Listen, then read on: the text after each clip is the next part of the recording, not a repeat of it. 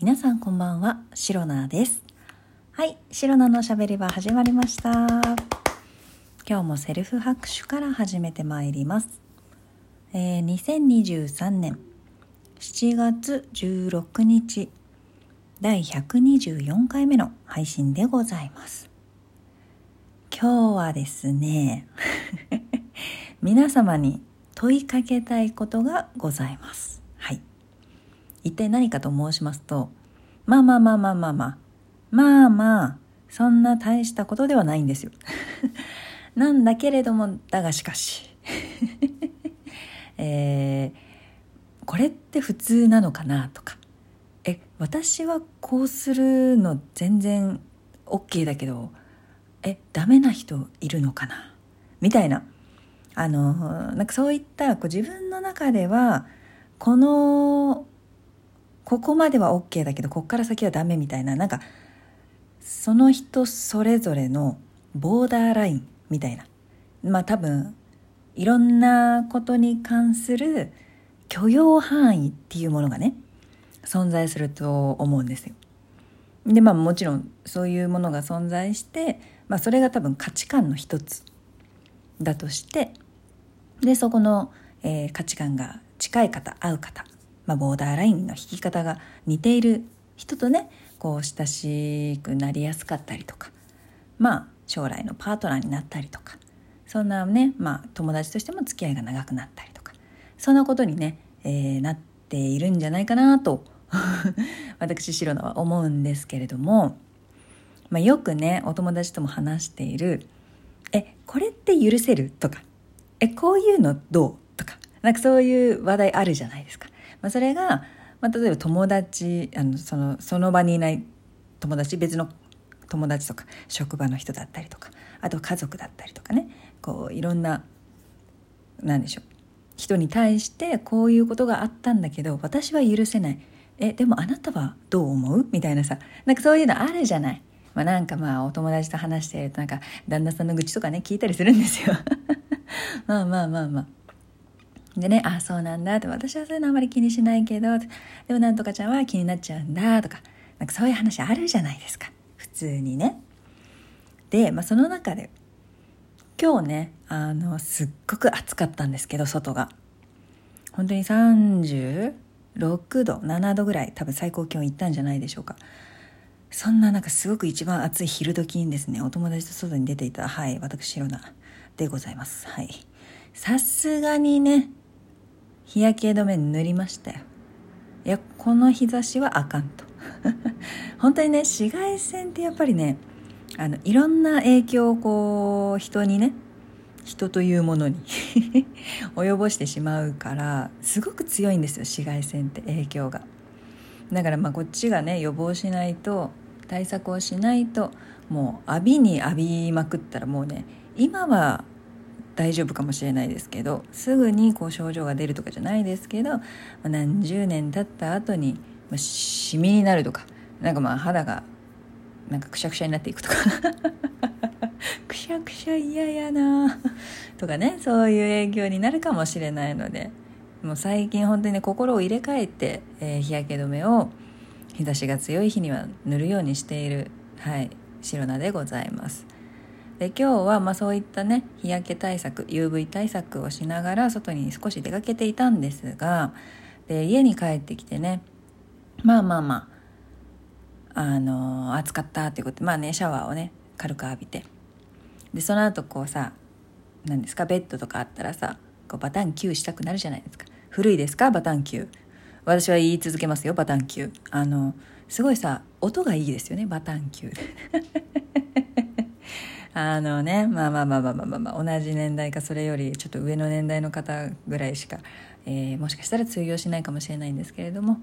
まあ、帰ってねすぐベッドにねパタリと倒れてしまう感じのことをねバタンキューっていう時代があったんですよ。知っておいてくださいね若い方。私もそんなにおばさんじゃないのよ。結構若い方だと思ってるんですけどあれ？これももしかして幻？やばいな話が本題にいかないな。でね、えーまあ、ベッドにねこうバタンキューしたいっていう気持ちがあったんですがふと思ったんですその時に、えー、この「シロナのしゃべり場」で今このね話を聞いているリスナーの皆さんは外に出かけた格好のまま、まあ、帰ってきて家に帰ってきてベッドとか、まあ、寝床ですね。に寝っ転がれますか？っていう問いかけ。この問いかけをねいろんな方にしていろんな回答をもらいたい。で、まあ、結論から申してしまいますとね私シロナはね全然へっちゃらなんですね。全く問題ないです。まあもちろん外に出かけていてなんかすごいさ埃っぽいところに行ったりとか例えばさ焼肉屋さんとかお好み焼き屋さんとか行くとめちゃくちゃ匂いつくじゃないですか。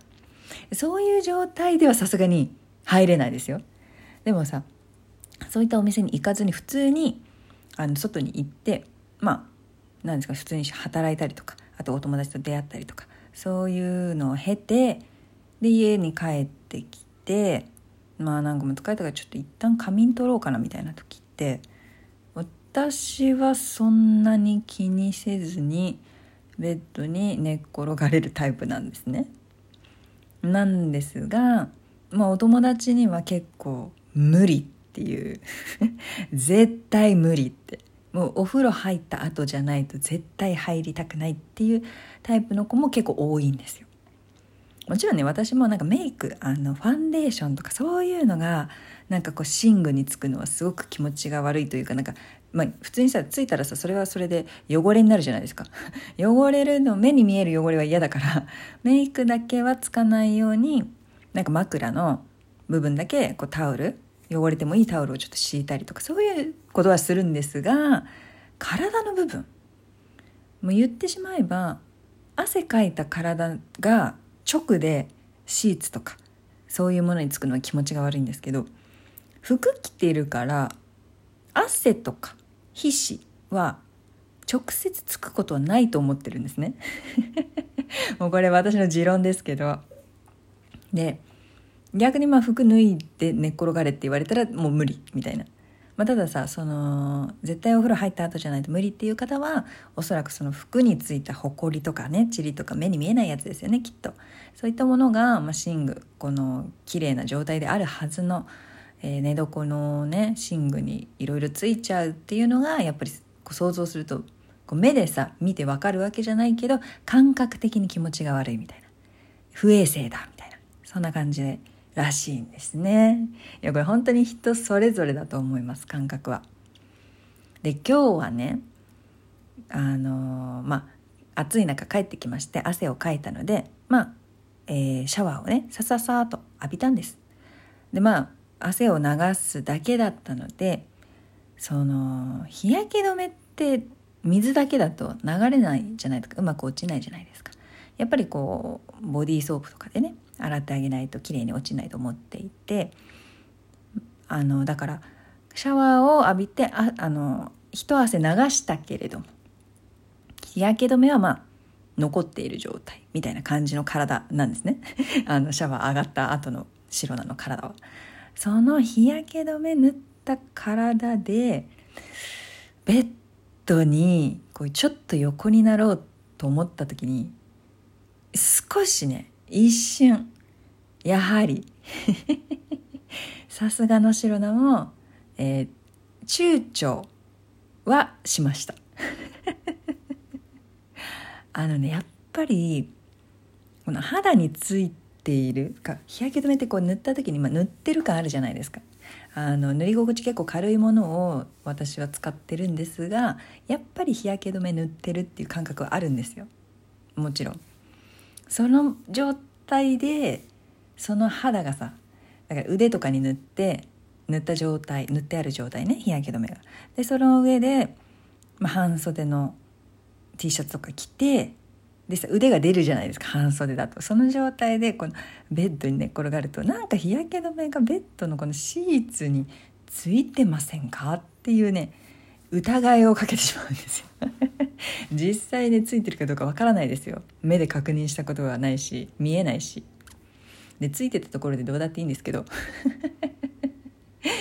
でまあそれがすごく気になってさすがにいつもは全然気にしないシロナなんですが今回は今日だけは日焼け止めをね、まあ、塗りに塗りたくっていたっていうのもあるんですけど日焼け止めを塗った体で日焼け止め残っている状態の腕が出っ放しでね、えー、ベッドに入り込むのはねやはり一瞬躊躇したというそういうねお話でございました。もう完全に感覚の問題ですけどね。あでもね結局ね寝っ転がったんですよ。はい。寝っ転がれるスペースがベッドの上しかないんですよ白菜のお部屋はでまあまあまあまあシャワー浴びてねすっきりして部屋着に着替えてあーどっこいしょっていう感覚ですよ えー、ベッドにね乗り上げて乗り込んで、えー、もうゴロゴロしながら、えー、スマホいじって みたいな感じですよ。ね。まあ、結局のところ日焼け止めとかそういうものをねやはりお肌につけていると、えー、いつもよりも気にするけれども私シロナは全然へっちゃらで、えー、ベッドに無事転がることができました。ねあの皆さんはどんな感じでしょうか？その辺の衛生観念と申しますか？あのね消毒するしないとかさなんか手洗い手洗いうがいはした方がいいですよ。消毒どこまでする？みたいなのあるじゃないですか。コロナ禍の名残で、まあ、そんなことがね、えー、日々気になっている白菜からの、えー、今回は問いかけを させていただいたお話でございました。えー、この配信をラジオトークアプリでお聞きの方はハートニコちゃんネギなどリアクションしていただけるとシロナが大変喜びますのでぜひぜひよろしくお願いいたします。また質問を送るギフトを送るというボタンからもメッセージを送れますのでぜひよろしくお願いいたします。それでは今日も最後まで聞いてくださりありがとうございました。明日の配信もぜひ聞いていってください。